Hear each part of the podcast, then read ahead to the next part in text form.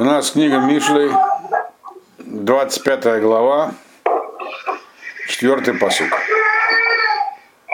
Да, и как я вам уже говорил, мы сейчас находимся во второй части книги Мишли, ну, по, так сказать, разделению Мальбема и моему лично, где мы уже не ищем внутренней связи сильно между посуками и, и э, объяснения, как приобретать хохму, а это просто набор действительно разных интересных, не могу сказать, что они неинтересные, умных мыслей, советов, в этой главе в основном связанных, в основном, не все полностью, но как бы, как с властью обращаться, как с высостоящим начальством разговаривать и так далее. Ну, значит, читаем четвертый посук. Гагой Сигим Микосев, ВЦ ЦРФ Кли. Если убрать примеси из серебра, то у, так сказать, можно будет сделать из него хороший инструмент, хороший сосуд. То есть из чистого серебра получится хорошее, э, хорошее изделие, здесь написано. Ювелиру надо убрать примеси разные вредные, тогда получится хорошее изделие. И тут в этой главе и вообще в этой второй части Мишли, Мишли часто сами объясняют, а к чему это, в чем нимшаль, в чем аллегория. Вот, следующий посук так и делает. Агор Аша Лифней Мелех Вайкон Бецедек Кисо. Пожалуйста, уберите злодея от царского престола, и у него власть, и он сможет властвовать, так сказать, правильно, справедливо. Да. А, что здесь написано? Э, имеется в виду здесь, э, что в идеале власть, и она здесь, там власть здесь как бы царская. Вот. Но не обязательно. Она для того, чтобы осуществлять справедливый порядок. Но всякая структура иерархическая, и чем больше она, тем сильнее это проявляется, ограничено возможностями того, кто стоит во главе ее. Ну, грубо говоря, напрямую можно командовать, сколько человек может воспринять команду напрямую, знаете? Я вам это говорил уже. Неоднократно. Сколько? Не помните? Батальон. Примерно 300 с небольшим человек. Собственно, так и появилась численность батальона. В очень сомкнутом строю командир мог дать указания вот такому количеству людей. Все. Дальше они уже не слышали, нужно было курьеров посылать. Соответственно, в любой структуре возможности того, кто ее управляет, ограничены его непосредственным так сказать, влиянием. Сколько человек он может по, лично проконтролировать и указать им, что делать. Поэтому у него всегда есть те, кто стоит рядом с ним, у его престола, и они могут радикально изменить всю картину. Это здесь они называются, это как э, примесь в серебре. Вроде серебро хорошее, но там есть вредные примеси. Из него не получится хорошего изделия. Вроде власть устроена нормально, и во главе стоит вроде человек, который понимает, для чего нужна власть, собирается ей пользоваться как положено. То есть для осуществления справедливого управления. Но если он поставит рядом с собой негодных людей, то ничего не получится. Справедливости не произойдет. То есть от гонцов и осуществлятелей воли очень многое зависит. Он Наполеон отправил груши преследовать Блюхера. Так? Э, а тот э, не слишком, тот понял команду буквально, то есть он был, так сказать, не соответствовал занимаемой должности, хотя и был маршалом. Вот он, пожалуйста, положение, поражение при Ватерлоо, которое мы с Бенни наблюдали близко. Не само поражение, но, так сказать, его картины и последствия, находясь с ним в Ватерлоо. Вот. Вот. Не так давно это было, оказывается, что очень давно. Это, то есть, такой совет, говорится. Но это такое вступление в эту тему власти и что там рядом с ней. Дальше у нас шестой посук. Титхадер, Титхадер Лифней Мелех, Вуком Гдулим Альтамод. Я не знаю, как тут правильно перевести, я не нашел другого слова, кроме как выпендриваться. Поэтому так и переведу. Не выпендривайся в присутствии царя и не стой среди, так сказать, высокопоставленных. Значит, здесь написаны две разных вещи на самом деле. Здесь это совет, как себя вести, опять же, в любой иерархической структуре, которая замкнута на, на одного. Э, надо всегда иметь в виду, правда. И это мы знаем из книги Йова. Когда говорится про иерархическую структуру вообще, и говорится про царя вообще, так, то, в общем-то, имеется всегда в виду, как бы, ну, подразумевается также Мелех Малхе Малахим. Потому что, э, как книга его объясняет в конце, что в мире существуют сильные, слабые, и там это на примере мощных животных рассказывается, там, левитана, там, такого быка с большими рогами, э, чтобы показать, что мир пирамидален, все сходится, так сказать, к одной точке наверху. И эта точка понятна. Поэтому здесь тоже надо понимать, и местами Мальбин так прямо даже объясняет. Но Мальбин иногда здесь объясняет, что мне мешали. Вот. Так вот, он говорит здесь, то есть, что в присутствии царя не нужно показывать свою значимость. О, да, пожалуй, выпендриваться, можно сказать, показывать свою значимость. Вот. Все равно ты незначим по сравнению с ним. Тот, кто показывает свою важность в присутствии того, кто выше по иерархии, это просто Вашема, он просто совершает неумный контрпродуктивный поступок. Но это еще не все. Что в иерархии есть не только самое главное, а есть еще гдолим. Иерархия состоит из слоев, уровней. Так вот, э, и не, не всегда, и даже почти всегда не, предпочтительно не находиться на уровне выше твоего. У каждого человека есть свой уровень, который в принципе э, он определяется его личными качествами и его, так сказать, э, возможностями, что он может сделать. Потому что человек может быть выдающимся личными качествами, чтобы занять какую-то позицию в иерархии, нужно до нее дорасти.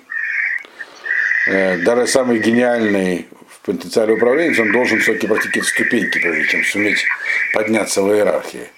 Поэтому у каждого есть свое место в иерархии. Перескакивали ступеньки, то есть находиться на высокой ступени иерархии, которой ты еще не принадлежишь, здесь тоже написано опасно. Почему? Это написано в следующем по сути. Здесь, видите, этот эти мишли устроены совсем не так, как первая часть. Здесь э, часто сам э, Мушель, то есть Хахам, который это написал, он объясняет, что он хотел сказать. Вот он объясняет в седьмом посуке. Китова марлаха алегена, мегашпилха, лифней надив, ашер равойнеха. Вот.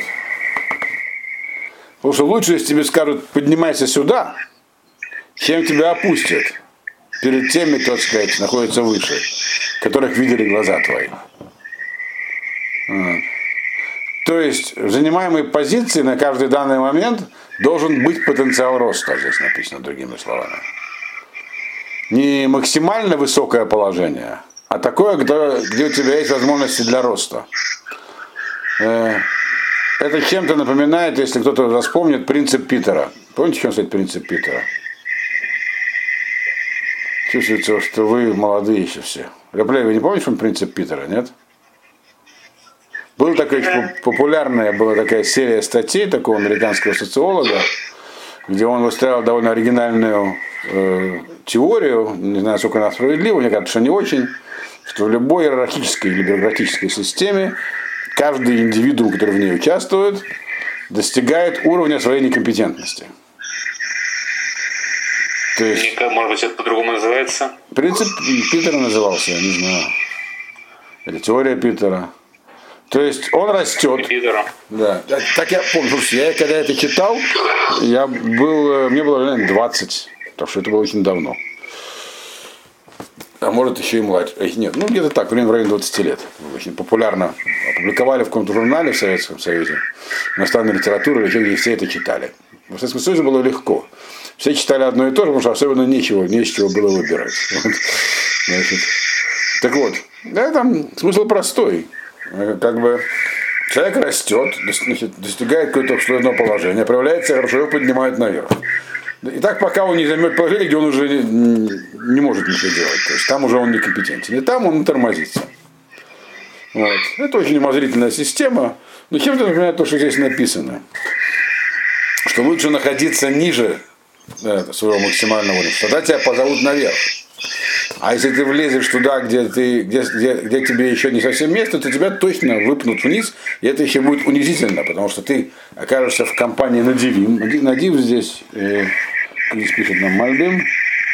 Э, и это объясняет того, что мы предыдущем, предыдущем по сути не находись среди тех, кто больше. Вот. Поэтому, говорит, надо чтобы был потенциал роста. Это мудрые мысли, очень хорошие. Вот. Но, как вы понимаете, они не имеют прямого и даже, даже косвенного отношения к тому, о чем говорилось в первой части Мишли. Вы согласны? Дальше идет другая. Это все было, так сказать, про царя, про власть. Ну, дальше похоже, но чуть-чуть другое. Э, восьмой посук. Альте цела риф магер, пенма таасеба харита, бхлимута отха реха. Не говорит, не торопись вступать в спор, Потому что что тогда будешь делать в конце спора, когда тебя унизит ближний твой? Здесь говорится про спор именно реха.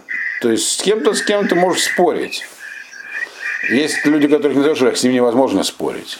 Там можно только дуэль устроить. Здесь говорится про какой-то такой с кем-то, с кем можно вести, вести определенный как бы дусиях, диалог. И предположим, он тебя как-то оскорбил, сказал про тебя что-то уничижительное. Так? В этой ситуации человеку хочется сразу ответить. Человек очень плохо переносит некоторые вещи, когда про него, которые мне говорят. То есть у каждого есть слабое место, человека можно э, спровоцировать на необдуманные действия. И это часто использовалось в военном деле. В некоторых э, э, армиях вообще во всех формированиях были специальные люди, которые должны были заниматься контрпропагандой, например. Например, японцы в Гвадоканале, они, они вели передачи на английском языке, на хорошем, где пытались как-то оскорблять Рузвельта, там, ну прямо на передовых линиях. Вот. Чтобы выманить морских пехотинцев с их укрепленных позиций, чтобы те ринулись в атаке, в атаку. Что-то про Америку плохое говорили там. Но морские пехотинцы на это никогда не покупались, потому что они не были чувствительны к такого рода деятельности. Но со своей стороны, они тоже применяли такую же контрпропаганду и говорили что-то плохое про японского императора. Что-нибудь такое совсем унизительное. А вот тут уже японцы не могли стерпеть и кидались в атаку. В конце концов, кто победил на Гвадоканале? Ну, как и везде, наверное. Правильно. Вот. Поэтому здесь говорится такой принцип. Если тебя, так сказать, втягивают в дискуссию, тебя провоцируют, то не отвечай. Сразу не отвечай. Потому что ты пойдешь за подню и в итоге будешь выглядеть глупо. Это похоже на то, что было написано перед этим, в том смысле, что там тоже говорилось, не влезай, там, предыдущий, если говорить по-русски, не садись не в свои сани. Вот что в итоге ждет тебя унижение. Здесь тоже говорится про унижение, но другого, другой ситуации. Возможно, это их объединяет, эти мысли. Но опять же, это не такая глубокая связь, как вы видели в первой части Миши. Вот, дальше. Опять же, похоже, тема эта продолжается. Девятый, девятый посук. Ривха рив этреха высот ахер альтигале. Альтигаль. Ты, говорит, когда будешь спорить, ссориться или спорить со своим этим ближним, с тем, который тебя втягивал в спор, оскорблял, ты в итоге с ним вступишь в дискуссию. Есть еще одно важное правило. Не втягивай в эту дискуссию других людей. То есть, дословно значит так, чужие тайны не выдавай, не рассказывай. Вот. Этим страдают все политики.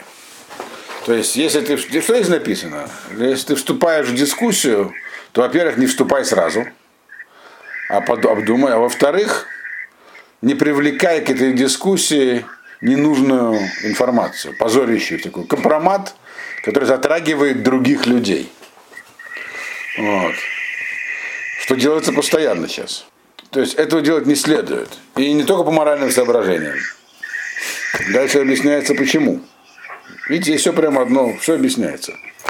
Десятый посук объясняет. Пен Ехасетха Шуме в Дибатха Лоташув. Потому что те, слушатели твоей этой дискуссии, э, они вот эту вот твою эту клевету, она им не понравится. Вот. То есть ты проиграешь. Это прямо как будто говорится про политическую систему. А, когда ты, если ты начнешь поливать своего противника при помощи компромата и говоришь, с кем он был знаком и с кем он чего делал, то ты тем самым нанесешь удар по своей репутации. Это может не понравиться слушателям. Так вроде все просто. Вот. То есть, другими словами, когда ты занимаешься тем, что поливаешь других людей, ты привлекаешь огонь на себя. Тебя тоже польют. Те, кто слушает. Вот. Сейчас это очень интересно э, например, на современной политической ситуации в Америке. Там всех поголовно обвиняли вначале из, из, одного лагеря политического в неприличном э, в личном поведении, а теперь несчастного кандидата в президента от демократической партии обвиняют в том же. То есть это стреляет во все стороны. Другими словами, уровень, когда ты понижаешь уровень дискуссии, вообще понижаешь ее, то это выстрелит по тебе здесь написано. Дальше, одиннадцатый посук.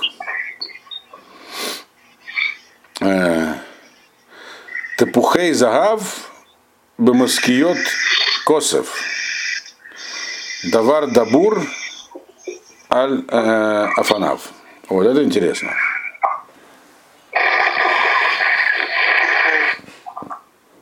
Значит, золотые яблоки в серебряных коробочках.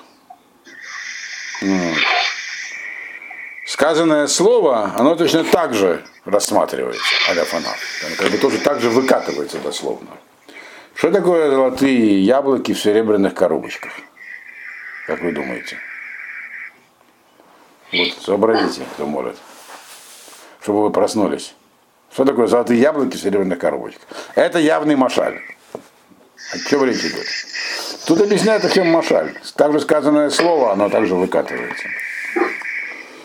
Да, скажем по-другому. Дорогое вино не пьют из горла. Правильно? Чтобы вы поняли, машаль, да. Да. Также это, это, тоже, это, это, это уже относится к сказанным словам. Вот. Э, то есть, тапук загав это какое-то украшение дорогое золотое, так? Дорогие вещи упаковывают в дорогую упаковку. То есть по упаковке можно судить о том, что находится внутри. Понимаете? Вот. Это понятно. Вот. Мы знаем, что какие-нибудь там часы дорогие упаковывают так, что вообще-то не понятно, что дороже стоит. Там, деревянные коробочки и так далее. Это называется то серебряная коробочка, она дорогая. Конечно, золотые, золотое там, золотые часы внутри они еще дороже, но сама упаковка показывает, что эта вещь дорогая. Поэтому мысли, которые человек выражает, он выражает словами. То есть здесь записано, что слова, которые ты употребляешь, они важны. По ним могут судить о мысли. Это тоже относится к... Все эти советы, видите, они относились к общению, к спору, к разговаривать, к дискуссию, диалог и так далее. Это тоже здесь написано прямо, без всяких даже шифровок. Если упаковка дешевая, то в ней не золото, а какой-нибудь чугунный, чугунный лежит, э, чугунное украшение. Из такого чугуна. То есть, когда я сказал вам, не выпендривайся перед царем, это было неправильно. Это выражение такое низкое. Высокие мысли должны выражаться высокими словами. То есть по тому, как, человек говорит, а не что он говорит, уже можно много видеть, что он упаковывает. Должно быть все упаковано правильно. Это верно в том смысле, по крайней мере, что, что тебя всерьез слушали, то нужно упаковывать в серебряную коробочку все-таки стараться. Можно в серебряную коробочку упаковать чугуней, конечно.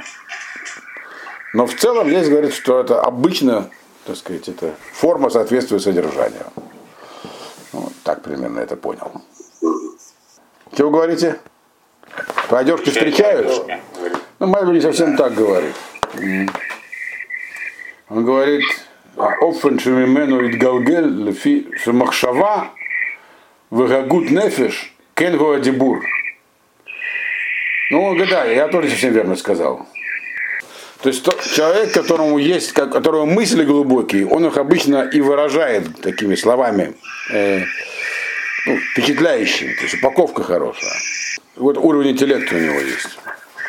Кстати, вот в, я вам я вспомнил, что в седьмом посуке я там не, тоже вам не совсем все перевел, не все, не все, не все сказал. В седьмом посуке, сейчас вернемся в седьмом, в седьмом.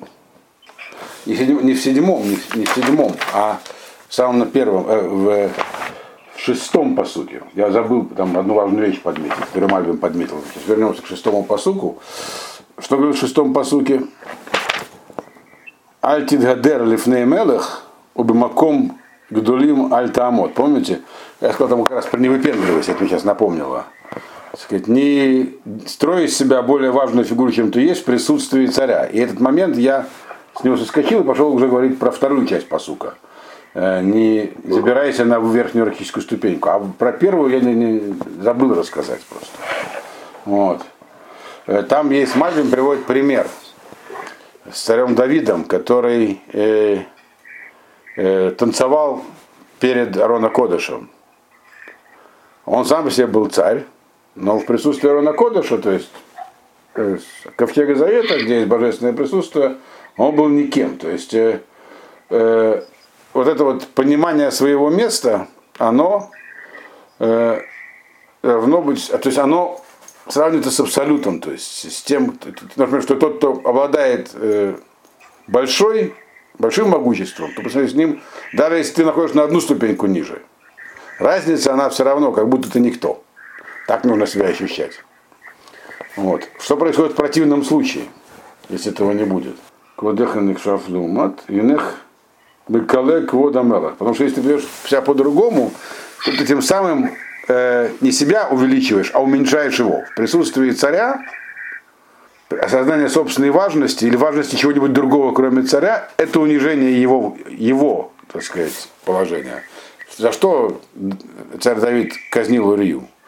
Но он назвал другого человека господином в своем в его присутствии. Я бен Цуру сказал, господин мой, то есть начальник, все. Вот. И это работает всегда. Кстати, здесь, это кроме того, что здесь дается такой как бы совет, э, как правильно смотреть на сегодня себя в иерархии, э, потому что в иерархии есть э, как бы разные положения. Есть кто выше, а есть кто на самом верху. Потому что это вот на самом верху всегда нужно смотреть на себя с большей дистанцией, чем если бы ты, например, ты конструктор третьей категории и второй категории.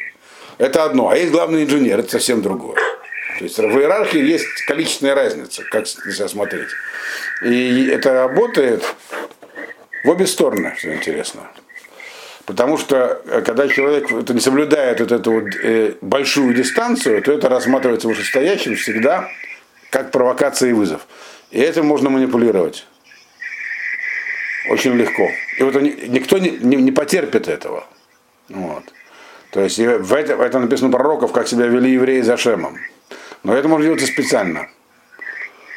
Я, я помню, как однажды мне в молодости, когда я приехал только в Израиль, попрос... я там присутствовал в одном месте, и меня попросили переводить с иврита на русский.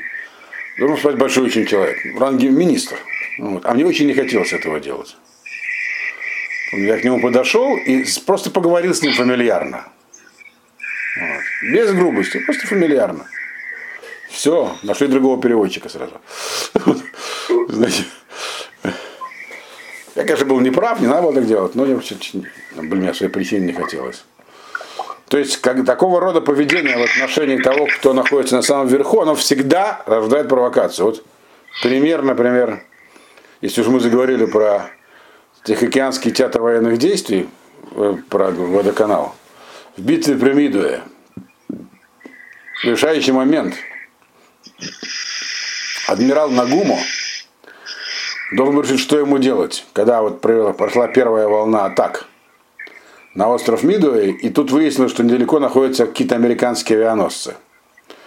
Ему надо было либо срочно запускать все имеющиеся самолеты, а в войне авианосцев, то есть тот, кто первый атакует. Вот.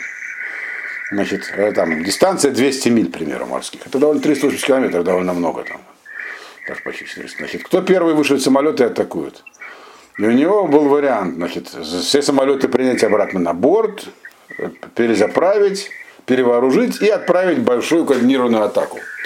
Либо быстро все, что у него есть на палубе, вы, выслать вперед и штурмовать их, бомбить те авианосцы. И он колебался. Адмирал Нагума был непростой человек. Он до этого, это операция Перл Харбор, это была его операция.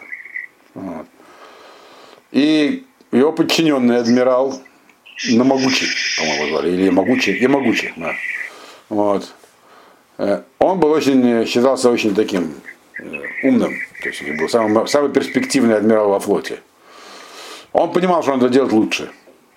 И он послал телеграмму своему начальнику, срочно высылайте все самолеты в атаку. Э, что сделал адмирал Нагума в ответ, как вы думаете? Наоборот. Естественно.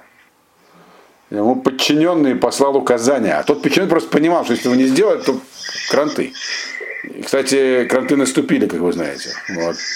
Потому что прилетели самолеты с американских авианосцев первыми, и в итоге эти самые пикирующие бомбардировщики их сумели подбить три из четырех авианосцев, а потом и четвертый подбили. На котором тот самый адмирал Ямагучи как раз и был, и он не стал спасаться, он прям с ним потонул. Было очень обидно, что они послушались. Но он поступил неправильно, нельзя давать такие указания начальству. Перед присутствием царя нужно, быть, нужно сознавать не просто дистанцию, а очень большую дистанцию. Вот так они проиграли. А дальше будет написано, как правильно давать советы, кстати, в такой ситуации. Понимаете? Вот. Ну, пошли дальше. Где мы остановились? Это я по поводу седьмого, просто потому что этот момент я не осветил. Дальше у нас 12-й посук. Да? Да, 12-й посук. Незем загав вехаль катем мухия хахам аль озен э, шамаат. Вот как нужно говорить. Понятно? Незем и э, хали, незем загав вехали катем, это это серьги, разные виды серег. Какие, точно не знаю. То есть то, что в ухо вставляют. Потому что многие приводят незем как носовое кольцо. Но Мальбим говорит, что это именно ушное, так сказать, серьги какие-то. Ну, есть раз, много разных видов серьги. И это принципиально, потому что здесь говорится про ухо. Вот, значит, как серьга золотая и, и другая, вот, другого типа серьга из чистого золота, вот так вот Хохам, он говорит э, в ухо, которое слушает. Слова мудрости, они должны, то есть то, что правильный, правильный разговор, который, который может делать тот, кто обладает как хохмой мудростью, в обычном понимании этого слова здесь, они должны выглядеть так, они должны входить в ухо, так, чтобы тот, кто ухо принимающий, испытывал при этом удовольствие. То есть, как женщины, которым нравится одевать эти золотые сережки, а может, то время мужчины одевали, не знаю. Вот так же должны слова эти входить. Поэтому я вспомнил про седьмой посук, там говорят про неправильный способ передачи информации. А вот правильно он такой. Нужно так, чтобы она как золотая серьга входила. Вот. А следующий посук, он говорит чуть-чуть про другое. Но тоже все проблема общения обсуждается. Общение, власти, вот такие всякие вещи. Да, секунду, я что-то пропустил про это, про серьги. Золотые серьги, которые вставляет женщина в ухо, доставляют ей удовольствие. Она их с удовольствием вставляет. Это не просто булавку и в ухо воткнуть, правильно? Вот так же должны слова правильные, слова мудры, мудры, мудреца, который хочет, чтобы... В чем задача? Что человек, в чем была задача адмирала Ямагучи? Чтобы адмирал Нагума его услышал. Так? Он слышит, он его услышал, но толку от этого. Вот. Значит, тем более в таком обществе, как японское, где иерархия строгая очень. Поэтому это должно быть как золотая серьга для женщины, чтобы с удовольствием она в ухо входила. Понимаешь? Как так делает хахам. Понимаешь? Вот к главному врачу, когда пойдешь, вначале обсуди там что-нибудь, что он любит обсуждать. А потом скажи, а не может мы откроем у нас отделение бариатрии, например. А не как бы пойдешь сказать, так, завтра открываем отделение бариатрии. Ну, что это? А теперь, значит, про снег. Кацинат шелек бьем кацир Цир Нейман в нефиш адунав ешив. Как снежный, снежная прохлада в знойный день, также и правильный, так сказать, посланник, верный посланник, посредник, тех, тех, кто его послал, и душу господина их, он как бы вернет к ним. То есть, имейте в виду, что если у тебя есть э, проблемы, как у адмирала, опять же, того же Ямагучи, с адмиралом Нагома, то есть просто так не прошло бы. Если бы он не потонул с своим авианосцем, то потом бы он все-таки имел дело с адмиралом э, этим Нагума, который все-таки еще только через два года был погиб за такой же субординацией. Надо было, надо было просто посылать к нему каких-то там полковников, всяких, чтобы, так сказать, объяснить, я не то имел в виду. Это называется цир наиман, таких посредников верных этому делу.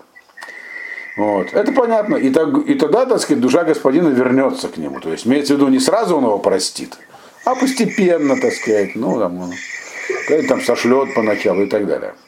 Вот. Но интересно здесь другое. Это, во-первых, здесь Мальбим пишет, что это аллегория, и объясняет сам Мальбим, пишет, на что это аллегория в том числе. Вот. То есть это в том числе аллегория. Он говорит, здесь можно так привести аллегорию. Но до этого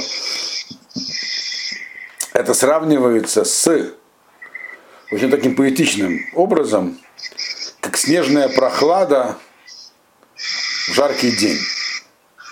Что такое снежная прохлада в жаркий день? Вот это знает очень хорошо Беня. Он при мне это однажды испытал.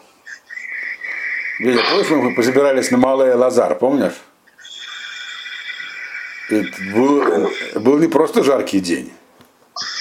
Были закрыты, на самом деле маршруты были закрыты официально, нельзя было ходить. Это в районе Малый Лазар находится, если стоять э, лицом к, от, ну, спиной к, Мертвому морю, лицом к Масаде, то с левой стороны от Масада находится такая гора Малая Лазар. Там вот.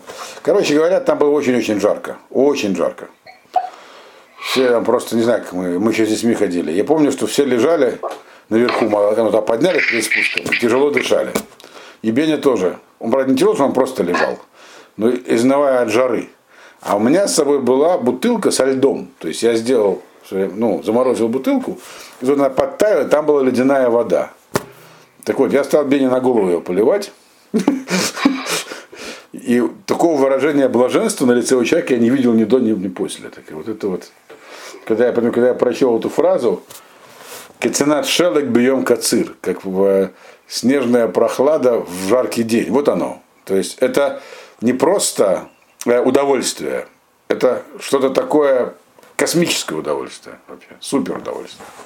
Тут, значит, вот этот самый человек, который должен посылать вести есть проблемы. Теперь, Мальбим, Мальбим здесь говорит, что есть, здесь, здесь есть нимшаль. Мы прямо его прочтем. Вегедер гацир шеголех вешав вешив чува ешив навшо мит алефет. Веш без лица. О, еш без лица, он говорит.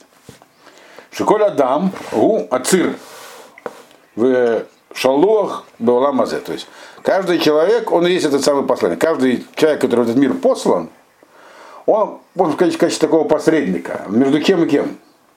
Он должен быть как бы верным посланником для того, его послал, чтобы сделать то, для чего он послан. И тогда он вернет душу своего господина. То есть, все имеет в виду, что душа его вернется, а душа его, это известно нам всем, хелек элока мималь, вернется в свою, так сказать, обитель. Ваз лойре милагат йомга ба ашер боэр кетанур. Киешлик, бецалмон и так далее. То есть здесь говорит следующий Мальбин говорит, что э, посылает нас Бог. Так? Э, а тот адмирал, так сказать, как ямогучий, то есть кто должен добиться благосклонности перед ним, это наша душа. И человек, то есть тот человек, который осуществляет свободный выбор в этом мире, когда он живет, он посредник между своей душой и Богом, вот такой. То есть он такой посредник, объясняет Мальбим, что цир это не просто посредник, это который осуществляет челночные действия. Туда смотрит, что нужно, передает туда-сюда. То есть это говорит, здесь описана задача человека в этом мире. Сделать так, чтобы душа его вернулась к господину. И тогда он сможет ощутить вот это вот райское блаженство, которое Беня уже однажды ощутил. Вот. Но, если ты помнишь этот эпизод, нет? Я помню его хорошо, да. О, видишь, хотя это был. Ощущение, но эпизод помню. А у тебя на лице было ощущение написано. Я бы так бы не запомнил. Эпизод проходной. Мало ли кому я на голову водой полил там. Значит, ну это было здорово.